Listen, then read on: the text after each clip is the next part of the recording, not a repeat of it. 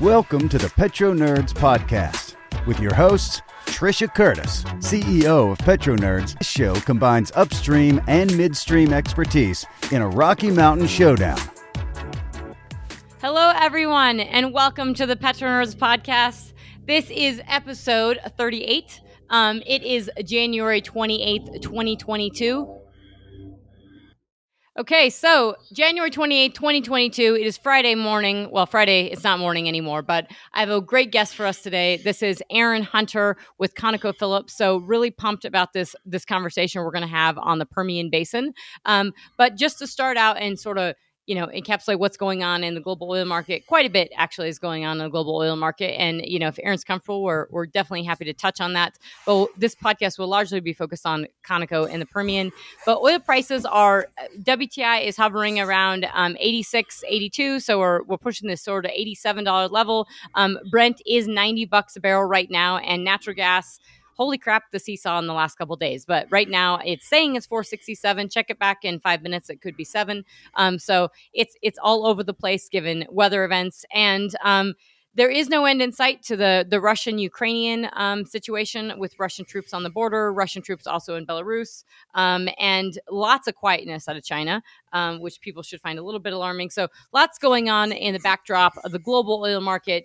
But I love the Permian Basin, and as many do, and I love the rocks and I love the nerdiness, and I am honored to have a great guest today, um, Aaron Hunter with ConocoPhillips. Hello. Hello. How are you doing? I'm doing great. Thank you so much for coming on the podcast. Oh, glad to be here. Awesome. Um, so we're going to go through several topics, and you've listened to the podcast, so you kind of know it's rapid fire. And um, and uh, one, I should start this way: you're willing to interrupt me, so um, absolutely, please do. do. Um, awesome, And we're we're sort of settled on a couple main topics, and we might go on some tangents and stuff, um, which is okay. But the main, you know, we want to I want to sort of get into the Permian and nerdiness, given that you know you are the VP of operations for Midland, so you know this stuff. And I would like like to get into sort of the the Permian nerdiness with ConocoPhillips. Obviously, ConocoPhillips is a public company, and there's been you know a pretty big change from you know the 20 rigs that Conoco was running in um, January of 2020 versus the 10 rigs now, and you know that's reflective of sort of the public private market bifurcation in, in in all of the U.S., but specifically definitely in the Permian Basin. And then obviously uh, Conoco has done two major acquisitions, one of which you're very familiar with with Concho. So Concho and now and Shell coming up, and this is again this is in light of sort of the backdrop of um, you know, the big ESG push and the big uh, sort of, you know, adopting Paris Climate Accord agreements, the 2050 strategy. Right. So those are the three main things I think, and they're all very much interrelated. Um, and I think it's a great, uh, it's it's quite timely and a good topic and a really good company to just sort of think about and talk about in the Permian Basin. Absolutely, looking forward to it. One, one, one small correction: I'm uh, vice president over Midland Basin. I've got a, another counterpart over all the Delaware Basin. So Awesome. Yes, Vice President over Midland. Okay. Yep. So, um, and hopefully you'll be willing to touch a little bit on, you know, more than just the uh, more than just Midland, but that's perfectly oh, yeah. okay yeah. if you can. Yeah. Um, so the Permian in general for Conoco, I mean, I, something that the first thing that strikes my mind, and I would, I know the a lot of listeners are, are quite familiar with Permian. I mean, you know, Enverus data is still showing drilling info. Enverus is still showing um, under five million barrels per day, but we know that according to EIA, and we know given all the well additions. We know the Permian's probably pushing what production levels it was before. Right. Um, and Conoco did say, I mean, it wasn't broken out in in the earnings call, or actually the production breakout was broken out in the earnings call. And Enverus shows you about 400,000 barrels per day for production for the Permian. But after the acquisitions, Conoco is going to be the single largest producer by far um, in the Permian Basin. So that's really significant. Um, but I think it's interesting to think about just from the 20 rigs to 10 rigs and what what's actually happening right now, what's going on on the ground. And um, it, the Midland has done thrived and done really well, especially over the course of 2020 and 2021. It kind of actually proved to the upside with lateral lengths and just delineation. Um, so I just kind of like to get into the nerdiness and and we'll let you take from the top and and go on you know whatever whatever things you really want to talk about on the the Permian nerdy side. Yeah, you, you bet. So uh, some background on me. I, I, moved to Midland about 17, 18 years ago. So I, have been kind of a long time Permian favorite or Permian fan down here. I, I started with Chevron, um, seven, eight years there. Then I came over to Concho about nine years ago. Of course, got acquired by by Conoco now, and um, I can definitely say it's been better, better than expected. No, no, nobody wants to be acquired by by a bigger company, but I think it's been pretty pretty good interaction so far. I think we're integrating well. Uh, there's some bumps here and there, but I think we're just we're having a pretty good impact on the company. Um, so for the Permian side, I mean, I, I, know there was a major slowdown globally, but I would say it probably slowed down to about 75% speed in Midland. We never really hit rock bottom out here. Uh, of course, when oil went you know negative, we were shutting in a bunch of stuff, but it really never slammed on the brakes. If anything, it kind of it probably helped us high grade rigs, high grade frac crews, and really kind of slow down and focus on what we were doing on the essentials. And then whenever we ramp back up, which we're doing right now, obviously as, as a basin, um, it just everything got more efficient. Some of those numbers you've already talked on is you can't really trust frac crews in the basin anymore. Just with stage stage per day efficiency, pump time pump time efficiency, simul-frac efficiency, all those things kind of blur the line right now with the, the whole rig to, uh, rig to frac crew ratio. So I, I, think the one fascinating thing out here for us is, you know, I think we're at an all time high or getting close to not an all time high, but approaching pre COVID levels of rigs but obviously the, the shift has mixed or the, the mix of shift there. Um, it's about 60% private now, 40% um, public or, or, bigger companies. So the production growth you're seeing coming out of the Permian right now is, is not public driven, not major driven. It's, it's all privates that are kind of coming together. And that, that's what they have to do. They have to chew through their acreage. They have to prove their value and work, work their, their inventory while the big publics are, are you know, they're, we're, we're generating free cash flow we're not ramping up on emissions. We're, we're doing everything that the market's indicating for us, and not growing our production out the top. But despite all that, production in Permian still still climbing. Yeah, so I mean, you taught you you touch on a lot of great things there. And I think one is the Midland, and and we can certainly encapsulate the Delaware. But the Midland really ha- did prove, I, I, it did prove extremely resilient, especially especially over the course of 2020 and 2021. And part of that, I really think, is because uh, you know I had clients and stuff asking me a lot, and I, I would tell them, look, it's well known, it's shallower, it's it's a, a very well known play. You that's where you had you know historically a ton of verticals. I mean, so it's it's I wouldn't I don't use the word easier because it's not, but it is a place that you can sort of like get down to business. You had a lot of privates that were able to move been sort of uh, hot and heavy, and and and it, it was just lateral lengths now are what over um over 10 well over 10,000 feet yep. pushing 11,000 feet on average. So you've really seen that step up in lateral length because of the getting all the acreage tied up together. And that's been i think proven really great for not just the the publics but also the privates in midland. And so the midland has really just been i would say exceptionally resilient despite probably more resilient than than in most oil plays um, all over the world in just a little pocket because of, of these number of different factors that sort of led to stability um, being a, not easier to drill but well known understandable and able to increase those lateral lengths and get those efficiencies no, down. I completely agree. I think that's how Midland Basin thrives. Is I, I kind of call Midland Basin economics. Of course, when you compare them to Delaware, they're, they're basically sneaky good in, in, Midland Basin. And I would say it's definitely not easy in Midland Basin, but it's certainly a lot a lot less complex. Um, whether whether you, it's kind of more stacked layer cake geology, you don't have the complexity of the Delaware.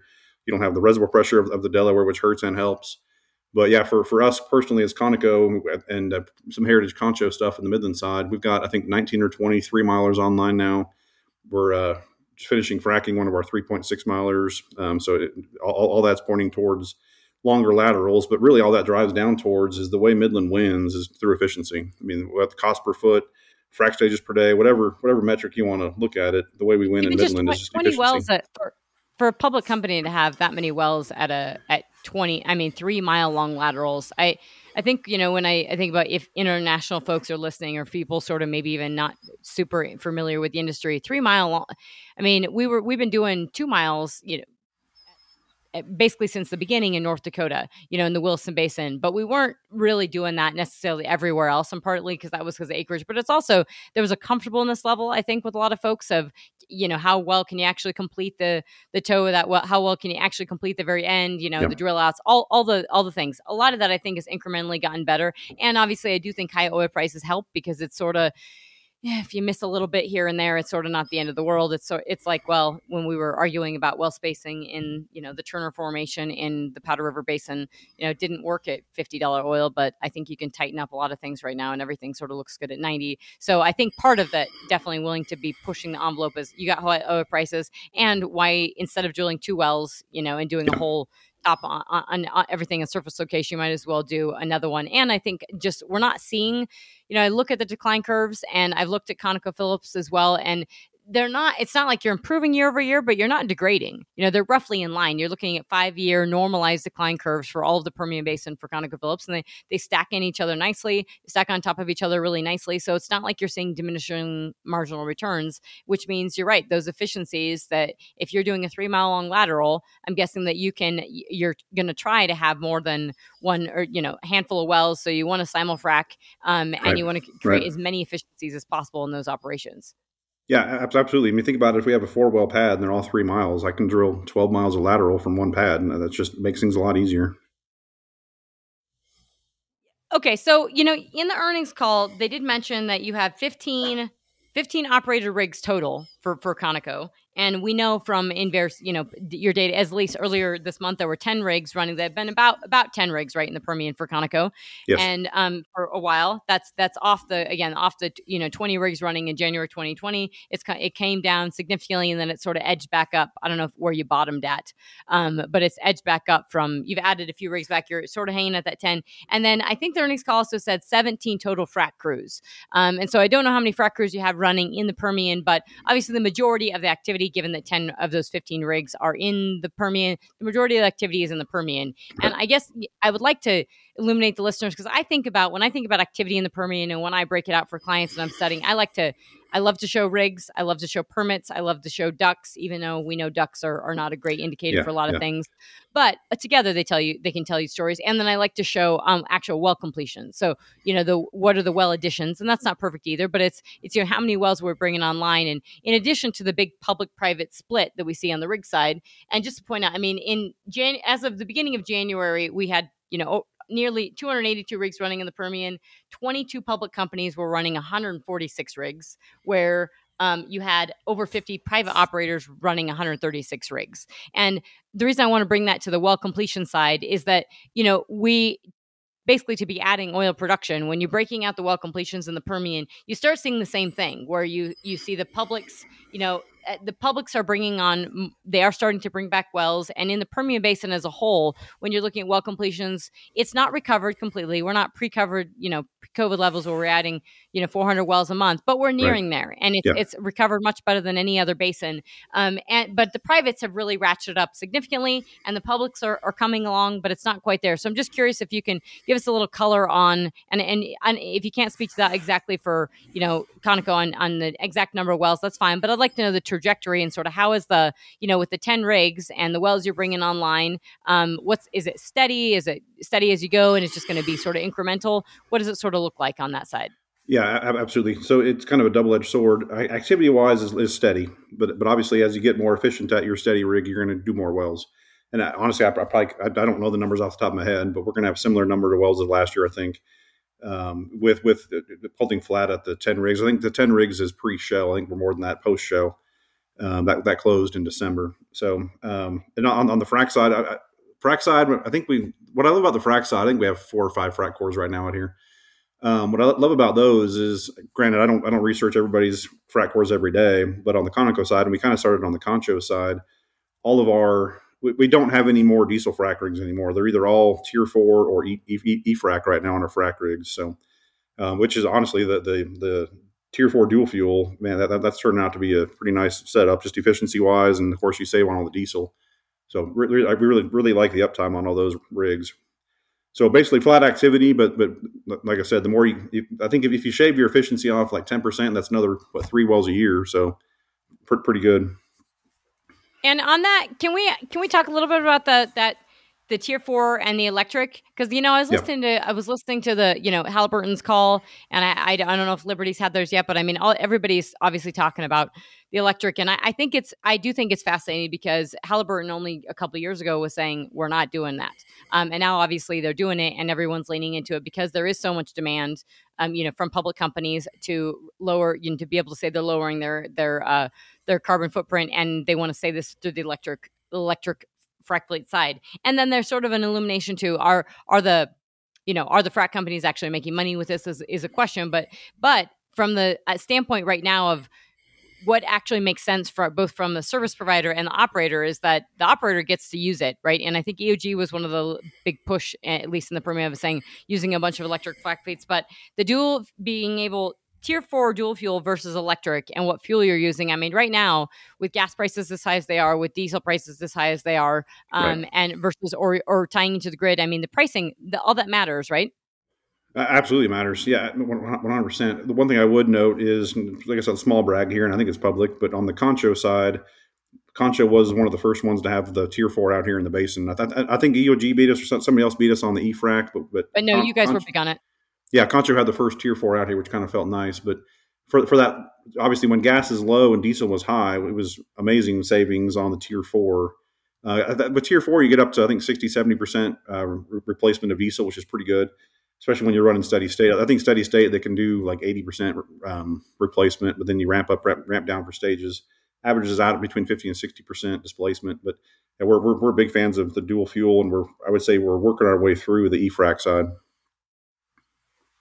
Yeah, and that's probably. I mean, I know people talk about it, and, and you don't have to get because you're you're public, but I know pe- people talk about it a lot. I don't think the I don't think the data is quite out. No one says, you know, no one's explicitly saying this is what it costs us, and you know, on either side. So we're not hearing, yeah. you know, we're not hearing a whole lot of clarity from the service companies of here's what we paid for, here's what we're charging, right. and we're not hearing the same thing from the from the public companies. Although everybody wants to talk about it because it it, it, it um sounds really good with this ESG stuff, and I just uh, I, I, would put a little bit of caution to people of it does eventually have to make money for this to actually yeah. for this to work.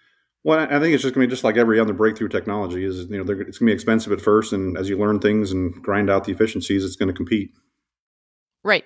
Absolutely. Um, and I, th- I think there's a there'll, there'll there'll be a lot of progression, and it's quite new. Yep, so I, I, do. There's one tangent I want to pick up, and that's because uh, I did listen to your. You guys are, are going to have your earnings call in a few days, um, but I was listening to the last last couple, and the inflation piece, which I thought has been, you know, last it was sort of downplayed by many operators in in the last couple quarters the inflation piece. I think um, i'm guessing it's not going to be able to be as downplayed as much. I feel like inflation and maybe not so much midland but i just feel like inflation in the permian has to be you, people absolutely have to be feeling this. So i want to get into the nerdiness of sort of well spacing and stuff like this and, and investor pressure but I, what's the um, inflation side of looking of these? I'm hearing octg obviously you know pipe is expensive um, you know chemicals getting them and you know not just inflation, but uh, the ability to get stuff, especially if it's not made in the U.S., feels like right. it could be very problematic or potentially problematic. Yep. Yeah. But, uh, and honestly, I think that's probably one of the nice things that Conoco's brought to the table on this whole thing in the Permian is we've, we've got this long term long term supply contracts for pipe and everything, tubulars. And, and I, I, can't comment on actual numbers of inflation, but it, it is real in the Permian. It is real everywhere. I think. Obviously, um, I think we are probably seeing it on the steel side more than any other side. Chemicals are doing okay. Um, but on, on, the drilling side, what's amazing is a lot of these drilling efficiencies we keep seeing are cutting through a lot of the inflation. So the com- completion side is kind of it is what it is. Whenever you're pumping 22 hours a day, it's kind of hard to to get you know the 23rd and 24th hour a day of pump time. But uh, the, the, efficiencies we're seeing on the drilling mostly are, are, cutting through a ton of the inflation side. And just yeah, uh, and I, hats I off to all, all the drillers out there that are making it work.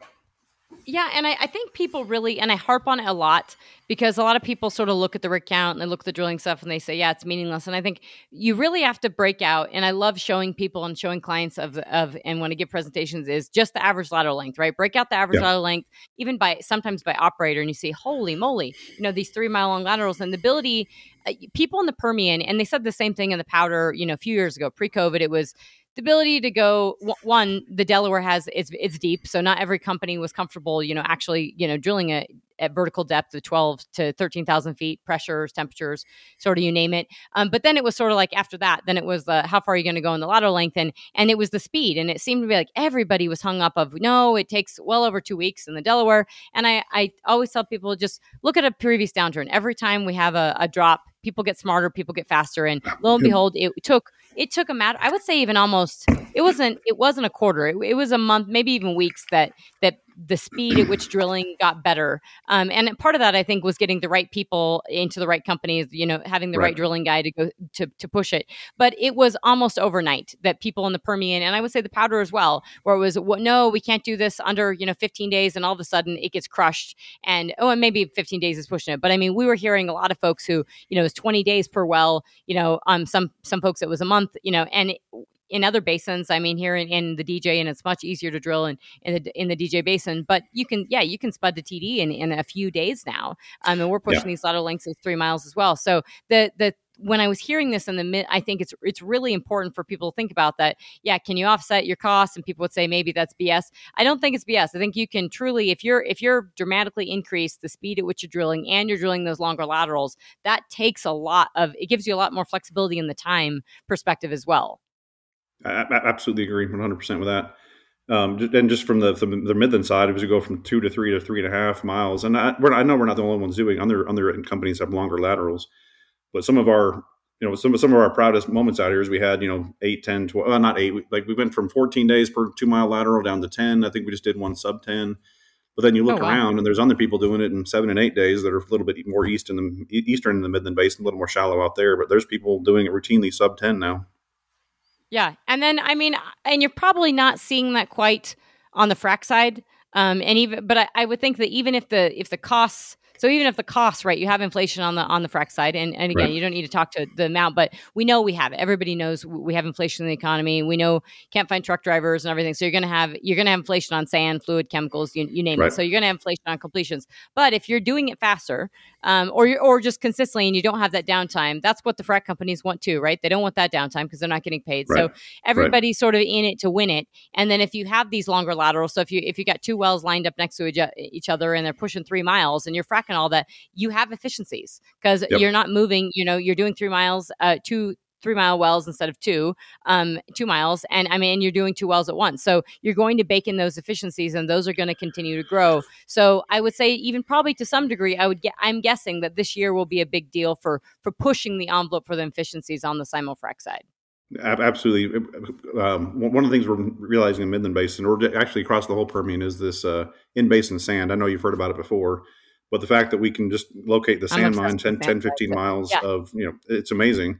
But okay, so it's, it's, it's, one thing to have sand in basin and, you know, only 10 or 15 miles from your, from your frac location, but logistics to get it there, pull it out of the ground, wash it, dry it, everything else. The, the logistics behind that is just, I mean, it's almost, it's almost thinking of like Uber for sand delivery now of how they're, how they're handling loads between jobs. And it, it's just amazing how all that stuff works. And it, it's, it's been tight a few times on sand, but we, we have yet to, to be waiting on it. Yeah, and I think I I will say that I'm I'm not confident that across the whole basin everyone will be using yeah. localized sand, but I do think that um, if you're pushing people on, if you're pushing big companies who are trying to run these big operations and they need the sand, and you've got you've got inflation, that local, the local local, I'm talking like you know near the near the pad, near the site, um, right. those the, those are going to develop in earnest in 20 over the course of 2022 um, and i've mentioned it before nomad proppant i think companies like them are going to i mean the, uh, there's a few others that are going to be popping up because i mean if, if you have it in the technology and i think the, the these are small solutions on the frac side whether you're pumping wet sand or you're pumping not if you are pumping wet sand you are you do get a esg benefit and a carbon benefit because you're not drying this stuff. So i mean there are lots of little things in here that again they, they take some time to work out. I don't think you know every slug of private I, private operators are doing it but i would guess that some publics would sort of be leaning into this a little bit. And it, it probably as as the if the inflation piece and the bite creeps up this might be an incentive as well to to get it as, as local as possible um, to remove that sort of the uberizing yeah, agreed. And I think that's just kind of the call it the Texas spirit or the West West Texas oil field spirit. Is I mean, kind of an old adage. If, if you give an engineer and a landman an idea, they'll go figure it out. And it's kind of what what they're doing. Yep. So I'm going to push you a little bit now on the the okay. So Midland, which I, I, which I love, I love the Midland, and I would like to know sort of you know thinking about the well spacing and stuff. And I, I if you can talk to the Delaware a bit, I think that'd be great. And the reason I yeah. bring it up is because you know I often talk to folks that listen to the podcast and I talk to clients and, and give folks I give presentations to all the time is the evolution of investor pressure. And I always kind of bring it back to like, well, we used to, a few years ago, we were talking about well spacing and how you know some New York analysts were talking about oh the well spacing didn't work and you kept seeing in the Wall Street Journal and everything and the, it was over and the business was over and the Permian was going to be dead and everybody lied about their well spacing and it's just terrible. And yep. that was not the case obviously. So we we bucked through that trend and we we've moved on and I that's why I really think people have to be very very careful about thinking about what investors push on and how how that ebbs and flows and how transient and transitory that is in nature. Um, but it really is a actually well spacing spacing is still a very big deal in terms of well spacing, uh, well orientation, like the you know how when you complete the wells, the order in which you're completing the wells, all these things actually really matter. And now in earnings calls, we don't even hear about the nerdy stuff that I used to that I love. Nobody even talks about well performance or anything. It's it's here's production and here's this, and then let's talk about ESG and emissions. And I really do think, I mean, these are still oil companies; they still produce oil, and yes, oil prices are high. But I think this this nerdy element I'd like to talk about of sort of and it, still matters for a lot of analysts, and a lot of folks of just understanding the oil market is what does it look like? I mean, I, we know that decline curves are sort of on top of each other, but it doesn't seem like they're diminishing or declining. So, uh, we have we sort of bucked that trend on the well spacing, and um, is there any nerdy cool stuff, or what is that? What does that sort of look like? And, and am I right on the orientation and the timing in which you're completing? And I imagine we're still learning on a lot of that. Yeah, I, I would say we're probably in the fifth or sixth inning on spacing is kind of how, how I would put it. We, have all learned a ton. Of course, Concho had its own learnings on spacing as well as others. Um, we all kind of did at the same time. Is you're right. It was pushed by our own drive, investor drive to dr- drum up resource, drum up well count, drum up sticks. I think we all fell into that trap, and of course, we didn't know at the time. You don't you don't know until you. I guess hindsight's twenty twenty on those. So, so we were all doing that at the same time. Some companies were more public with it than others, um, but but I, I, think through the through the downturn, through the oil price dip, and just the uh, just the, the, sheer learning that we all did on the reservoir side of this, as, as we, guess to get really technical, when, you space wells close together and you frack them and bring them online for the first eight, 90, 120, 180 days, those wells don't know they're tight. They don't, they don't know they're close together. They haven't seen that boundary dominated flow yet. So whenever whenever people see the news three months in, four months in, five months in, and these wells look just like they used to, that's you know we cheer and let's go do more. But then the people that get ahead of themselves and they go drill a bunch more at that spacing and it takes them another six months to get them online. Now the wells that are 10 months old are declining a lot faster than they thought they would. And then you're kind of in a trap because you've already drilled more wells at the tight spacing. So I think for the most part, most operators have already dug themselves out on that. And I think I think, again, we have different spacing than, than other, other peers and competitors in the basin. But I think for the most part, people have found their, their, uh, their type curve model with the right economic model and they're sticking with it. But I, I was just having a conversation today again around spacing and you know whether what it, we are trying to de- determine how much spacing is a factor of oil price, and we don't know the answer yet. But kind of an interesting theory to run down. Yeah, and I mean that's why I kind of push it is that uh, obviously with the with the the surge of these private operators, you know, drilling completing wells, which think that even just a few years ago, many, many people said that you would not see that, that that, that day was over for the U.S. And right. I make it very clear to people, private operators are dominating the rig count, the completions activity, everything in the U.S. And that is going to have implications for how it all sort of plays out. So I right. would guess that some of these private operators are, haven't yet figured out their exact well spacing and and the timing. I mean, when you when you say the you know the uh, yes the the 10 months later it doesn't know but the particularly like in the Delaware, and I think parts right. of the Midland as well. But when you have these overpressured, it's the timing of when you're doing sequencing and you're doing the you know multiple uh, layers, right? Or, or wine racking, or, or yep. it's beyond wine racking at that point because you have multiple layers. But right. that piece, you know, uh, what my question is that if you have the publics that have brought their rig counts way down, is that being managed efficiently or accurately? Of like, okay, I mean, you saw what um, we saw how many rigs Exxon had pre-COVID, and you know they were mowing down a whole section in New Mexico. That was over 50 rigs, right? Yep, and they yep. were really mowing it down. And basically, there was there was some good logic to that because it was like we're doing this all at once. We're doing all these reservoirs at once, and the sort of logic behind that before was that you want to drain all at once. You don't want to come back a year later or two years later. So are are we sort of foregoing some of that, or or are we going to be able to go back and sort of do some of that? Uh, the answer is both. Uh, it depends on the basin. Um, I, I, think what, what, I learned, or we, what we learned in Midland Basin a long time ago, was um, no, matter what you do, call it the you know Zone A. No matter what you do in Zone A, it's probably going to influence Zone B and Zone C around you. Absolutely. Um, but it, it, it's all accretive economics. So if you're in Zone A and the zone above you is only a 15% or you know 10% rate of return or whatever, some some marginal economics, you don't really care about that damage. But if the zone below you is you know really accretive and you know call it a 50 50% rate of return or whatever, some high number, then you probably want to think about co-developing those zones together or come back to a surprise whenever you want to do it. I think for the most part, that learning again, I'm, so I'm speaking mainly for the Midland Basin here. I think for the Midland Basin, it's pretty well defined the damage you're going to do above and below and side by side with a single well. We can quantify that. I think with the complexity of the Delaware, the geology changes so fast, and there's a lot more carbonate stringers over there that you know the, the, the carbonate string will act as a frac barrier. So um, I, th- I, think there's a lot more figuring out to do over there on the spacing. Plus, they have frankly more more actual rock space between their landing zones, so potentially less damage there. But, yeah, but it, it is real. Go ahead. Yeah, and I think that's great. I, I just think it's nice because I think a lot of a lot of people think it's figured out, and I think you're right. I, probably for the Midland, it's well defined and still i'm sure there's incremental learnings and stuff uh, you guys can do and folks do but i, I think that pro- most like there's no way the delaware everyone has completely figured sure. out what's the perfect sure. secret sauce and I, I do think that this shift by publics, and not, I'm not saying you guys, but the shift by publics of other big companies that you can't go from 55 rigs to 10 rigs and you know and and everything be the same. Like your development right. process and everything just isn't the same, and, and that is something investors and shareholders and folks have to have to take into account. But I think you know the interesting thing with you guys is, and I, I put this out for the number, the, the actual number, because I you, you're right in that. Well, I think your last two earnings calls talk about the the basically the the production's going to stay roughly flattish, right? There's no going to be massive but massive increase, but just for the numbers, I was looking this up. It's so, and I I think about this in terms of the wells. So when people talk about you know 11 and a half million barrels a day crude oil production in the U.S., I say we did it relatively easy in some ways because we don't have nearly as many wells that we were bringing online as we were in the past years when we were, you know, 13 million barrels per day. And to put this into perspective, I mean, for for Conoco, um, the Enverus numbers, the Drillinginfo numbers are 2019 was 363 wells for the Permian. Uh, t- 2020 was 229 wells, and the the wells that are in the books for 2021 are 176.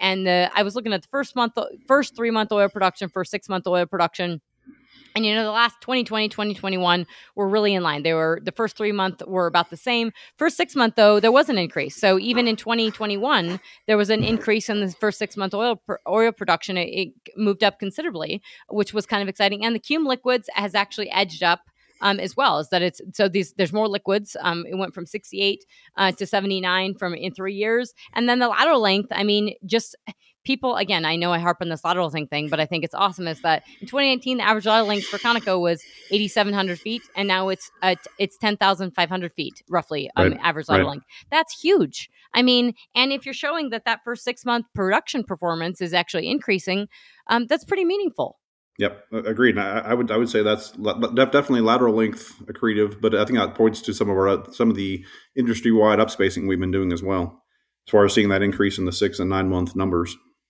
Right. I, I and think that, that, that shows things up, declining slower. Is that is that industry wide upspacing? I mean, is that uh are we talking hundred feet, two hundred feet, or, or, are we sort of? And like you said, when we were talking Midland, we've sort of figured it out. Is that it, are people sort of split the difference of like, hey, we get a little benefit here, but we don't want to, we don't want to like lose all our, our, we don't want to lose all our holes in the ground. So have we sort of got to a level where people are okay with, but it's not destroying um, your yeah. acreage value as well? Yeah, I would say for the most part, every every operator is going to be different based on their own financial metrics. They want, you know, through the financial return metrics. I would say for the most part, the operators in Midland and for the most part, somewhat Delaware, that whatever you've chosen your spacing to be, you're comfortable with it. I, I don't think there's too many spacing tests going up and down. Um, whether it's four four wells per section for one company, ten wells per section for another company, I think they've convinced themselves through their own degradation curves that what they're doing is right. Yeah, especially I think for the publics, you're, you're probably right with that. So, um, yeah, I mean, is there anything else you would uh, like to any any little nerdy factoids that I'm sort of glossing over here on? I mean, there's a million things that we could get into on sand and spacing and all you know, kinds of one, things, one thing you touched on earlier that, that I think is really really muddies the water is this whole DUC count conversation. Of course, no, no DUC is created oh, equal. Yeah. Um, like on, on the private side, and I'm, I know I'm generalizing broadly here, but on the private side, the quick pace, I think they have generally smaller projects, three, four well projects here and there. But then with the, the public side, which you touched on Exxon, and I, I think I know Midland Basin, I try to do it Midland Basin as well, is we have these bigger projects. And it, just just to illustrate the skew of some of the numbers, if you're running, you know, call it five rigs, four rigs in an area, but every one of those rigs is drilling a 15 well project, you're you're just by default going to have more DUCs that it, it, and they're not. I mean, I, I, struggle with the definition of a DUC because it's, it's, drilled uncompleted. Uh, yes, you, you, you, can't complete it until the rig moves off the entire project. So I, I just I, I, would caution anybody really to think of, to look at DUCs and say there's a, a, great untapped resource here in DUCs, and I think it's just largely those are wells waiting to be fracked until the the project's developed.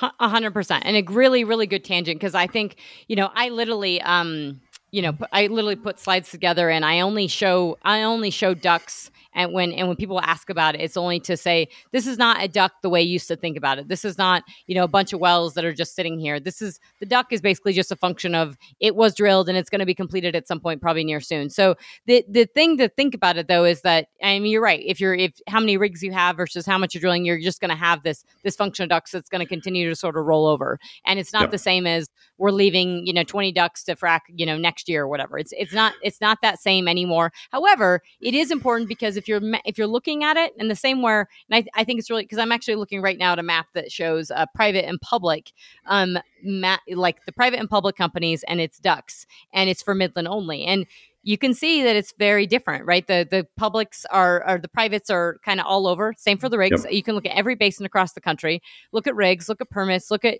DUCs, and the privates are all over the place, right? They right. are in, in, essence a little more nimble, flexible, and they the publics are well concentrated, right? All the even the DUCs are, are relatively well concentrated. That's right. All this actually has pretty profound implications for the service sector. Um, anybody who's which is broad, broad and wide. It is not just frac companies. It is tools. It is everything that is involved in the service sector because they're pivoting now to work with private operators, and private operators aren't aren't going to necessarily have perfectly predictable well performance. And sure. I mean, they're not necessarily going to have everything delineated. They're not necessarily going to have well spacing perfectly figured out. They are going to be, you know, testing and doing things, um, which which can be great for some service providers working in that space. But it's just not um, the sort of like we had the analysis of U.S. oil production figured out, I think that's shifting. It's not gonna.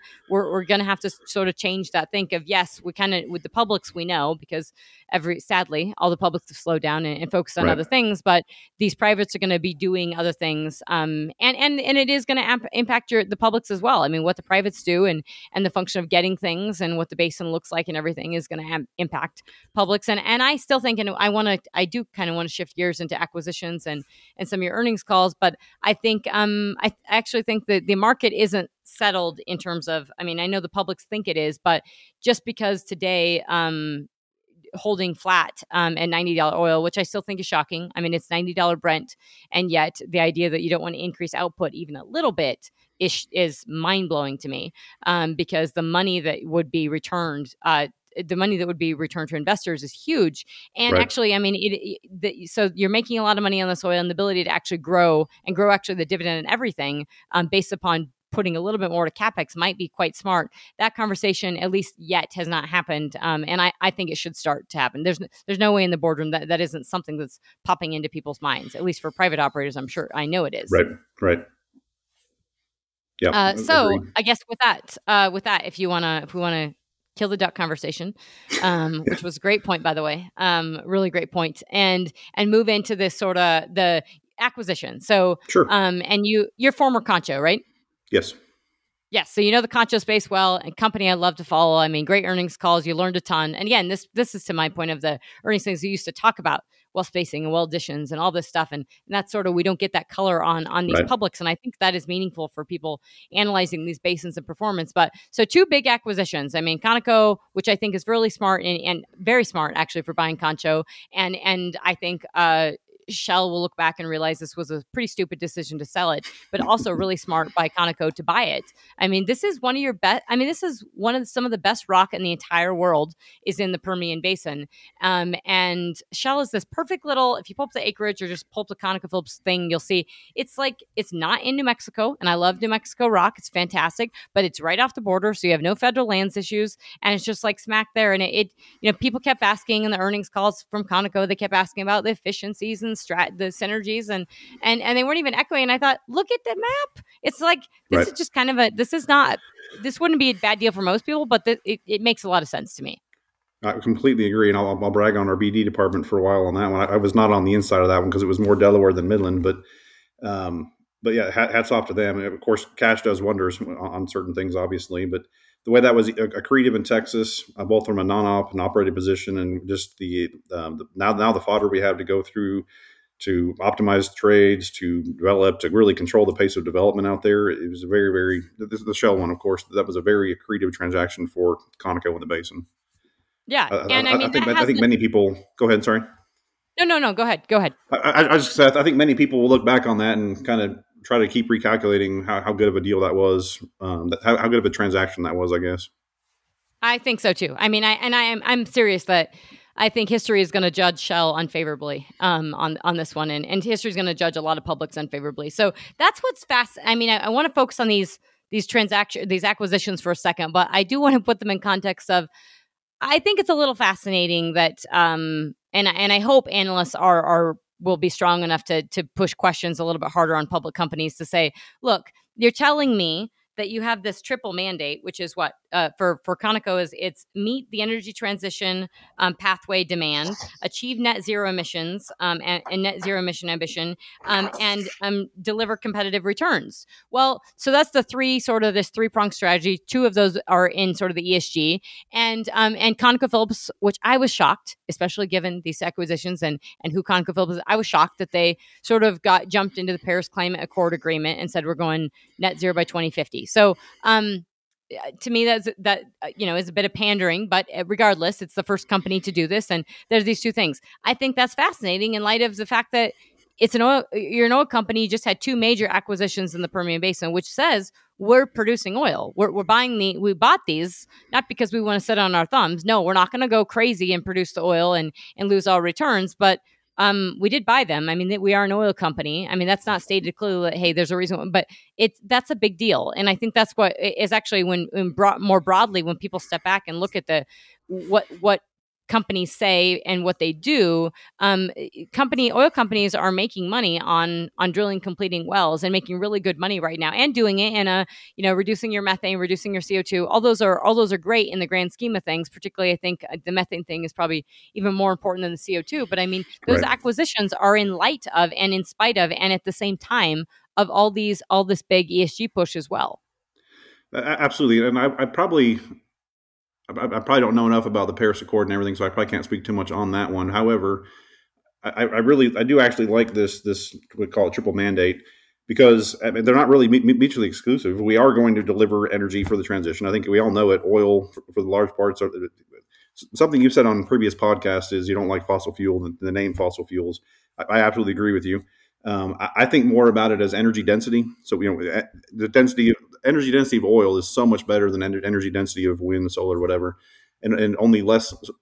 Natural gas is only slightly less energy dense than oil. So I, I think meeting this transition pathway for demand, it's going to depend on oil. It's going to depend on gas. I don't. I don't think there's any way to deny that. But in the next 100, 150 years, who knows what, what kind of energy source you're going to be using down the road. So to get there from to get from here to there, you know that, that's this this meet meet transition pathway demand. That, that's that's part of that. But then to deliver accretive returns, you touched on it, is Shell was very accretive returns. I think Concho was very accretive returns for Conoco as well. And eh, I, I, this is where I get maybe a little bit of hometown hometown pride. Is I mean, I think we are going to develop it a lot more efficiently, more prudently than previous owners. Maybe not Concho. I'll show some Concho pride there, but certainly on the Shell side, we'll, we'll deliver it a lot more efficiently and prudently than they may have. And I think that's just the responsible thing to do. And then the third part, the mandate, I get it. I don't know if it's pandering or not, but I mean, it's it's it's it's kind of where everything's headed right now, and I guess we'll figure it out as we go. Yeah, no, and I mean it's fair, and I'm not going to challenge you that on a you're a publicly traded company and you're on a on a public podcast, so I get that. I, I think it it just that I do think that it takes it's going to take some real leadership in the space. Um, I, sure. I absolutely agree that ConocoPhillips is. I would I would 100%, you know, I'm a betting person. And if I was going to, if this was like football, I, I'd pick ConocoPhillips over Shell to execute on actually turning the Permian into something uh, because they had struggled over time. And the fact, just the idea that they would even sell it, even conceptually. And right. if you listen right. to their earnings calls and how they talk, they're now full Q&A. I mean, they're not even, you know, because of the shareholder pressure and everything, because of the Dutch court ruling. And I think the U.S. companies just have to be very cognizant of that. That um, you know th- they're not even able to sort of run their company as a, as an oil and gas company, and the way they're explaining it to folks is that they are you know they're transitioning right. They need the oil money to transition to the other stuff, and I think it's it's going to be prudent for U.S. oil companies to be more honest about that, saying this is the way you say that, and I think it's a good way to clarify meeting the transition pathway um, eh, pathway demand is is that you know you're going to have to you're producing oil and gas uh, for this time period. Um, and I think I think it was your CEO that said on the last call that ener- the energy transition is happening, and and I would call. I mean, yes, it is happening. I think the degrees to that are gonna are gonna shift over time. And I also think that, and I just think the operators and leaders of in these companies, especially in public earnings calls, are gonna have to be honest with that too. And it's going to be important because your shareholders may want you to be producing a little more oil at ninety at ninety dollars a barrel, or things can shift and things will shift politically. Sure. I mean, it's going to happen, um, and that can change the impact on, on Paris Court. L- lots of different things. So that's sort of separate. So I, I, like your hometown pride, especially on the concho. Agree with the the actually developing it from a company perspective. Um, but that actual the acquisitions and the just the integration. I mean, that's you guys. I know the the integrate obviously the shell integration hasn't happened yet, right? That closed, but that's not like those aren't in house, and that will right. They are. They yeah, are in house. Yeah. Okay. They are. They are. Um, but the production so the is that included so in the 790,000 barrels a day I think it's I think it's four it was like 400 some for the Permian, 400 some thousand barrels a day for the Permian, 217,000 barrels a day for the Eagle Ford, and 95,000 barrels a day for the Bakken. That's, I mean, that's not um, that's not inclusive of that. Of that would be that would be X shell, right? Okay, yeah, so that's going to increase considerably, and then I assume yes. the next earnings call and, and the next couple quarters, we're going to hear lots yes. more about this whole. Okay, that, well, that, that, um, that's my that's my job. Oh yeah, that'll be exciting. Um, yeah, and and super fun. It. Yeah, so th- then that's great. And Shell, is that is there anything on the Midland side? Are you doing? Are you guys getting anything, um, or that's um, all Delaware? I think there might have been very very few like non-operated properties, but nothing nothing operated. Yeah. Okay. Yeah, not enough. I think were some questions. So, um, okay. Anything else you want to add on the acquisition side that I'm leaving out? Oh, that's it's no, a big topic. Uh, no, other than just you know, I think it has, has been uh, from the Concho to Conoco side yeah, so I said that right. Concho to Conoco. I definitely think it's been better, better than expected. I think the kind of the tide is turning out here on the for the Heritage Concho folks, and it's been been a, been a good ride. And I think there's uh, some opt- optimism coming out here, and we're all looking forward to the shell piece. Yeah, and I mean, I think that kind of gets me. I, I think that also in the earnings call that was really so. I, I, say that the energy transition was emphasized. I think by the CEO saying that you know the yes. triple mandate, the energy transition, but also emphasized was that a very effective integration of Concho. The um and I the the you know the, having a huge shale portfolio um, and efficiencies, obviously with longer laterals and everything. And and I, I kind of I guess I've thought about this a little more, given I was going to have you on the podcast, and I was thinking about this and had I just been talking about Conoco without you on here, I might have said some more critical things. And it made me think a little differently because I was thinking, well, you know, actually, the ability to acquiring those assets and emphasizing this huge shell portfolio does tell the street I have massive flexibility, right? It does tell the street that I, you know, I am f- flexible. I am able to, you know, increase and ramp up. I, I, I guess I would, the re- I want to ask a little bit on this is that a couple years ago, Conoco Phillips had a big presentation, and I don't know if you weren't you weren't with him then, but Probably it was not. a big presentation on on the change. It was the big investor day presentation, okay. and it was on how they were changing uh, the adding rigs and dropping rigs was not efficient. Right, every downturn, everybody adds rigs and drops rigs, and you actually lose a ton of money getting right. people spooling up, spooling down. It's yep. a mess. Yep. And they were saying very, we need very inefficient. Yes, inefficient. They need to sort of stay the course. And I thought, is that you know, is the the ten rig thing drives me a little crazy of, and it obviously probably won't stay at ten rigs with the with the shell acquisition. Shell piece, yeah. Um, that that's probably going to increase somewhat, and sort of has to, right? Because then you know you can't go unless you're going to stay at ten forever. But I would assume then you can't, re- you don't want to really drop from there. But I would imagine that creeping up a little bit it's going ha- i mean $90 barrel oil like creeping up a little bit and just the nature of the nature of the business and sometimes you're going to have to add rigs here and there um, because it's it's opportune time and moment and that may that acreage might need to be drilled to be held for n- numbers of different reasons sure, sure. That, so does that do you think that still makes sense of the that conoco is not going to spool up spool down that now we're sort of at the steady level and that you can sort of hold it but also increase a little bit when you want to I, I, do think so. Of course, I don't I don't know what the numbers are yet, but uh, we, we, we kind of characterize it's probably a heritage, heritage concho term. We kind of think of it like a steady ship. It's, when you're when you're when you're trying to pick up rigs or lay down rigs real quick, um, it, things just get really messy, really inefficient. You lose things through the crack. But when you run when you run it steady, call it at ten rigs, then you can really get a lot of data analytics in, just a, t- a ton of efficiency, drive a lot of efficiencies towards that because you're spending your time on that, not trying to plan for the next rig move and trying to pick up rigs, lay down rigs, and all, all the stuff that brings. So I, I, I, do like. I mean, of course, we can all we can all argue that that to increase a little bit on the uh, just increase rigs a little bit, basically decrease your some of your your uh, um, your free cash flow um, and increase. We'll probably make more money for that, but then you, then you're back into the same scenario we were in 2018. I guess 2019 is as soon as enough people do that and something happens globally and your oil prices crash, then you wish you would have just stayed flat. So it's, I don't know. I, am not sure if we're trying to skate to where the puck is or it's going to be, or we're just holding steady for efficiencies. But I mean, I, I, I get it and I like it. Yeah, well, and you kind of you segue into a perfect thing I, I want to talk about, and you did that very nicely. So thank you. Is that this free cash flow? This back to this sort of investors and shareholders and everything, and and um, there's just the chain. I mean, I, I, I yeah. don't know if every single person in the world listens to, and they obviously don't, but the people in the oil space probably have listened to earnings calls over the course of, you know, beyond the last two years. So you'd know that there's a pretty divergence. I mean, mass right. Eh, publics, uh, small publics, big publics, big majors. Uh, the tone, is sh- everything shifted. Three years, the yep. earnings calls are very, very different. And and shale companies being profitable is one of them. This free cash flow thing is huge. I mean, we had a we had an industry where everyone said this business will never make money, and lo and behold, uh, making money hand over fist. And and if you're not making, I say, if you're not making money at these prices, you do not need to be in this business. Like right. you're probably not going to make because these, if you can't make money now, you're just not going to be able to. But right. I think it was the last quarter was three billion. You guys had three billion in free cash flow, six billion, I think.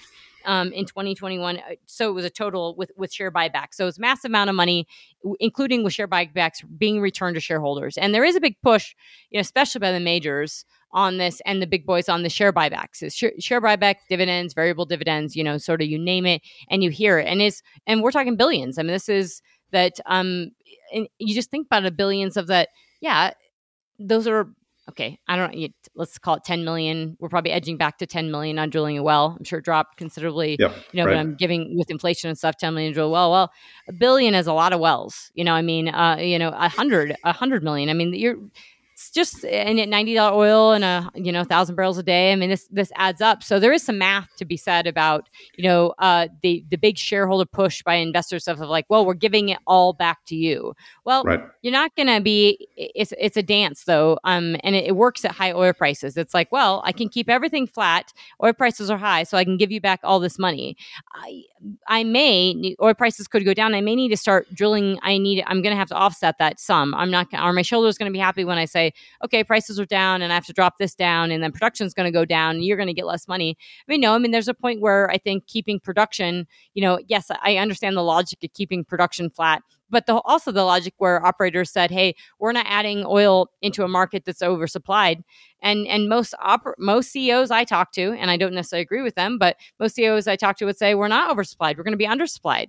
So the logic of saying we're we're, we're not doing it because it wasn't oversupplied that doesn't hold anymore. Then, um, because right. I think you, you probably see, and I'm sure you know, passing around what River Oaks Club and all these Post Oak and all these places in Houston, people are talking. I don't think they're talking about uh, an oversupplied market right now. Um, most CEOs are pretty optimistic and, and hopeful that, you know, we're undersupplied and we have geopolitical tensions and oil prices are going up. So it just seems like the idea that you could say, hey, we're not going to add barrels because it's oversupplied. It just doesn't, there's nothing yeah. to that anymore. Well, and fair, fair thought on that. I, I won't argue with that piece. I guess from my perspective, I, think a lot of public companies in our space are kind of in this this no win scenario. Obviously, at the end of the day, we, we work for the investors. Uh, we're a public public traded company, so we work for the investors. The investors very clearly in eighteen nineteen were done with the overcapitalization, done with burning money, and they set up space and return free cash flow. We absolutely do that. And then, of course, pub, public opinion and, and, and obviously investment opinion now as well is all driving towards more ESG. Don't ramp up your oil because that's going to ramp up your emissions. So from those two perspectives, it makes sense to stay where you are flat on oil. But we're in we are a, a investment hungry industry, and uh, we, I would love to go increase production. You know, to go, to go meet demand. I, am I'm, I'm more energy driven than economic driven personally. I would love to go get more oil online to meet the energy demands of the world, but listening to investors and kind of sentiment right now, we're not not doing that. Absolutely, and and I I mean I, I, I respect it and understand where it comes from. I know I know the economics and the I know the pressures of public companies, and I and I get it. It's just um I, I really think it's uh the E the E S and G. So we, we basically we, have leaned into the E piece, the environmental right. piece, which eh, has nothing to do with the um, energy demand globally um, and prices, but we've leaned into that. So we have all this investor pressure um, to return money. So that you first had the, you know, to return money to shareholders. And by the way, you don't have to, you know, this is me ranting, so you don't have to necessarily comment directly on this, but you have that that big E focus, and then you've got the whole, you know, and return money to shareholders. Um, those are two different things, and you didn't have that that E focus until really last year in in earnest. And and case in point, and ConocoPhillips is an example of that of a company that is the first oil company to sign on to the Paris Climate Accords going net zero by 2050. Well, the U.S. wasn't in the Paris Accords um, until January of, of 2021. So when people say this is uh, this is very top down, this is a, a political ESG eb- has flown into the uh, the public investors has pub flowed into the investor space, it can change, it can shift. And I think people right. just have to be cautious of that. That can shift with it. And I think there's going to be a lot of industry leaders that are going to have to, I wouldn't say eat their words, but they're going to have to shift a bit with it because um, if, if you're leaning into the E so much, but the world has shifted around you, and then you sort of have to be producing oil to meet the demands, I mean, the, the, the rhetoric is just going to have to change a little sure. bit. And so making money is important, but also at $90 oil, it's hard for me to, um, it, it, would be hard if the thesis is we have to make money and we have to do low carbon and everything. That's fine, but I, you also have to be honest with investors that here's my low carbon bucket. I'm, I'm Chevron, Exxon are putting, and I don't think ConocoPhillips says the percentage of capex that goes to it, but you know, Exxon and Chevron said we're putting one to two percent of our capex in in basically this ESG or lower carbon bucket. You know, at least people are asking, you know, BP, what are your returns for your wind your your wind farm because you right. paid a lot for the acreage, and so people eventually will be saying, you just spent two percent of your capex on this stuff to um, that is basically a tax, right? It's it's it's not going to re- have a return on investment, and you did that at ninety dollar oil. When how much you know how many dollars was that? How many wells would you have drilled, and could you have just returned that to shareholders? So it's just something that's not quite logical, and I know people, um, you know, want to think it like investors want to say it is, and folks want to say it is, but it's no different than when, you know, everybody said buy into shale. I mean, shale buying into shale at fifty dollar oil and spending every dime you have right. wasn't logical right. either, but companies did it. And so, um, because the share the investor said you need to be into the Permian any and all costs, and I, you know, that's I think we have to liken that a little bit to you know BE and ESG any and all costs, and I, I think that there obviously there's some cost to it. I, I, won't deny that at all. Um, and I think a lot of those decisions are made above my head on that piece of it. But it, all I can say is fair point on that one. Uh, I, I, do want to touch on. I think we talked talked a little about it before, but this what the whole scope three. That, that's probably more out of my oh, realm. Oh, yeah. But on the scope scope one and two, I, am all I'm all hundred. I mean, again, I, am energy driven, so on the scope one, reducing our scope one emissions, and we work so hard to get the stuff out of the ground and sell it to provide energy. I want to reduce all my scope one and you know put all, keep all that in the pipe and, and sell it in the scope two, that's kind of just a fascinating world. I mean, I, I know Conoco's doing it, I know a lot of other companies are doing it. Is how to get your scope twos down. Um, it, it's pretty hard right now for as far as generating a generating a, a competitive return. There's not many options just, out there right now. Can we just clarify because that's a great way to sort of close this and end this up of that, you know, just for for listeners is that uh, ConocoPhillips and, and many other com- companies have been, you know, obviously emissions is a big focus, scope one, scope two, and then in a lot of uh, board board uh, meetings and stuff, and and Conoco actually put theirs publicly, which I thought was, you know, transparent, awesome because I listened to it, and there was a big question on scope three, and that was voted down by the by share by the shareholders. However, um, and the board did advocate to vote down. But however, um, you, there was a question in the last earnings call by That's Barclays right. on the scope three, and just for the listeners, and I'm not an expert on it, but I'm going to get savvy. Is scope three is end user emissions. So it's Bananaville. You you would literally be having to manipulate the market to be saying, okay, I'm company X, ConocoPhillips or Exxon or whomever, and I'm going to decide who I'm selling my barrel to, and I, you can completely distort the market. I mean, because it's your end user emissions, and the goal I, with the people pushing scope three, the goal is 100% to kill oil and gas. That there's no other ram way about about this of yes we're, we're killing emissions but in order to do that you're you're killing you're reducing consumption and you're distorting the market so I, I, I understand understand completely why companies are voting this down i think they really do need to explain it a little better of what scope three is but if you can do us a favor because you guys do talk about reducing scope one and scope two emissions can you just clarify what scope one and scope two emissions and how you guys are going about doing that and then why that scope two is so much harder yeah, absolutely. For me, scope one is all the whether it's methane or CO two. It's the direct emissions that we are emitting. Scope two is more the ones I source through the power grid, electricity, all, all, the electricity we use to power our ESPs and pumping units and all that kind of stuff. So on the scope one, I mean, obviously the, the, the world has shifted from, I don't know, 5, 10, 20 years ago, whenever, whenever we tightened up on like water and oil leaks, you can see a water leak, you can see an oil leak. You can't see a gas leak, a natural gas leak coming, coming whether it's, excuse me, whether it's coming out of a tank or a valve or a, any kind of weep, you can't physically see it So we're ramping up hard on whether it's OGI cameras, flyovers. Uh, we do quarterly flyovers over already anyway. But anyway, it's basically the, the lidar leak detection and repair. Anything we can go, do to go proactively detect a methane leak um, or CO2 leak for that matter, and then stop it and repair it and get it back online. We're, we're definitely heading that down that road real quick on the scope one. The scope two, obviously, and, and part of that, whether we have natural gas driven compressors or other natural gas engines out here, we're looking at putting um, electrified motors on those. So you're really shifting scope one to scope two in that frame. But in the scope two world, we're just trying to figure out whether whether we build solar panels, wind turbines, whatever behind the grid, do it our, do it ourselves and own it. Whether we put it in front of the grid and do a kind of con, uh, co-op consortium, or frankly just just buy buy green power. I mean, that, as far as as far as I know, that's the three ways to do it to uh, reduce your scope. But two. that's, that's just uh, your overall CO two footprint, which I guess I, I'm more, you know, the methane thing is is a bigger, uh, yeah.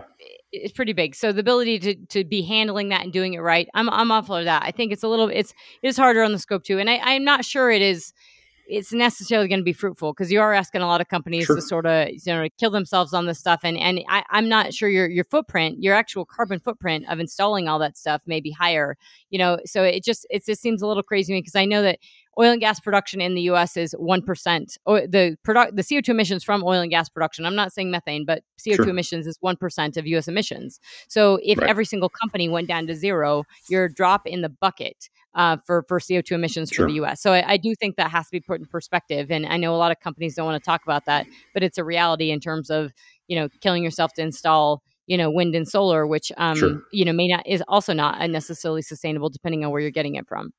Well, I guess I guess the, I agree with you. I guess the way I'd phrase it is I'm, I'm actively in, in my basin and the, the other basins the same. We're actively spending millions of dollars a year to go find and replace, find and replace and fix these methane leaks and CO two. But, but, but we're actively spending money on that now because it makes sense environmentally, but it makes sense economically too, especially at this gas price. So that, that that's bread and butter for us right now. On, on the scope two, I would say we're just we're the and we are in the analysis phase on that one, trying to figure out what's the right choice. Yep. So I think that's evolving. Well, that's that's uh, fantastic, and I really appreciate the clarity and the honesty. And lastly, I mean, so on the gas side, I and I, I, I don't, we just feel like we didn't touch on this. I mean, is there more excitement? I mean, that has to be a little thing of. I mean, if if anybody was not getting the gas, I mean, if there was any question on flaring and stuff, and I know that was big initiative years ago, which which sure. most of us in the industry understand. You know wh- why people flare sort of the beginning. Um, and most that you know, North Dakota, it's always been an issue. Most of the wells that actually flared were actually connected. It was more about the you know the, the size of the pipe and everything. But now, I mean, with gas prices, um, it's huge. Uh, you actually right. capturing all that, making sure you right. you want there's an economic incentive when there wasn't before, and that, not, that's not an excuse that shouldn't have been done before. Sure. Um, but even now in North Dakota, you're seeing companies actually throttle production back to make sure they're hitting their flaring requirements. So um, I think that's a that's a reality. But I'm just curious on the gas side if if you know gas wasn't as exciting in the in the in the Permian, and the Permian produces a lot of gas, natural gas, right. and we're talking probably it was 17 BCF that we're probably talking north of what's it's uh, the associated gas production is massive right. and the other yes. and the gas production massive but I imagine that at 5 million barrels per day um, of crude oil production and 17 bcf a day if i'm right of gas probably pushing 18 bcf a day that that is uh, you're trying to capture every little bit you possibly can right i, I absolutely agree and it just i guess we are definitely trying to reduce every amount of flaring we can whether it's economic or just the right thing to do it's both honestly um, I think you'll, you'll, see some numbers come out in a while over time as things come out publicly. But you know, we are we are doing, doing everything we can to reduce flaring. And I think for the third and fourth quarter last year, and we're off to a good start this year, we have had some of our lowest flaring numbers ever. And I, I think part of that is, of course, now now we have this uh, midstream infrastructure built out everywhere. Um, there, there's some there's some little pockets here and there that, that they, they can't seem to keep the compression running. But a, a lot of what the flaring you see now, at least across for Conoco and maybe some of the basin as well, is as soon as we so we, we produce our gas, send it to the midstream, they compress it, send it on the pipeline. If their compressor drops, and we're not just going to blow up a tank battery, so we'll flare for you know 15, well, probably an hour or two um, until we can get out there and shut the wells in proactively. So yes, that that goes to flare. But what, what's kind of mind-boggling to me anyway is I think I did the math a while ago, and if you flare for an eight-hour period in a month, that's one percent flaring, and and we're we, we as we as a company are well below one percent flaring in the Permian right now. So to me, to okay. me, our, our, ops teams are doing a phenomenal job. When you look at the kind of what is it, what is actual one percent of a month, and we're flaring less than that. It's, it's pretty amazing. It'd be nice. I would love a dollar amount on that as well. Um, yeah, just so yeah. The, That's and and I think it's important if you you know there's there's something nice about growing up around the business of because uh, I flaring was always as a kid. I mean, you're flaring or venting, and you're venting, right. you're going straight into the environment. So flaring is was the more beneficial option, and it, it there it's safety reasons, right? Sometimes you do have to for sure. safety reasons. You're always going to have to have that um, have that option. So it's not. I don't. I think especially at these prices, you know, folks don't actually want to do it, and to I mean, no, that nor should that that should be absolutely being reduced, and especially given you know, it's it, it, would be a very hard sell, regardless, given the energy crisis in Europe and floating around the world and higher gas prices of right. uh, you know folks flaring this. That being said, lots of uh, lots of stuff is flared in Russia. Lots of stuff sure. is flared in Nigeria. Um, so it's flared and and in Iran. Um, so I mean, those are those are real big issues. But with that that you've been a um any, anything else you would like to say? I don't want to I don't want to cut you off by no. I just appreciate the time here. Absolutely. No, you've been a fantastic guest. I really appreciate um, the nerdy conversation and you being willing to talk. Um, I think it's a, a really good overview of, of the Permian and, and Conoco and what you guys are doing. And I will absolutely have you back on the podcast and really sure. appreciate you taking the time. Nope. Always appreciate it. Uh, thanks, guys. Bye.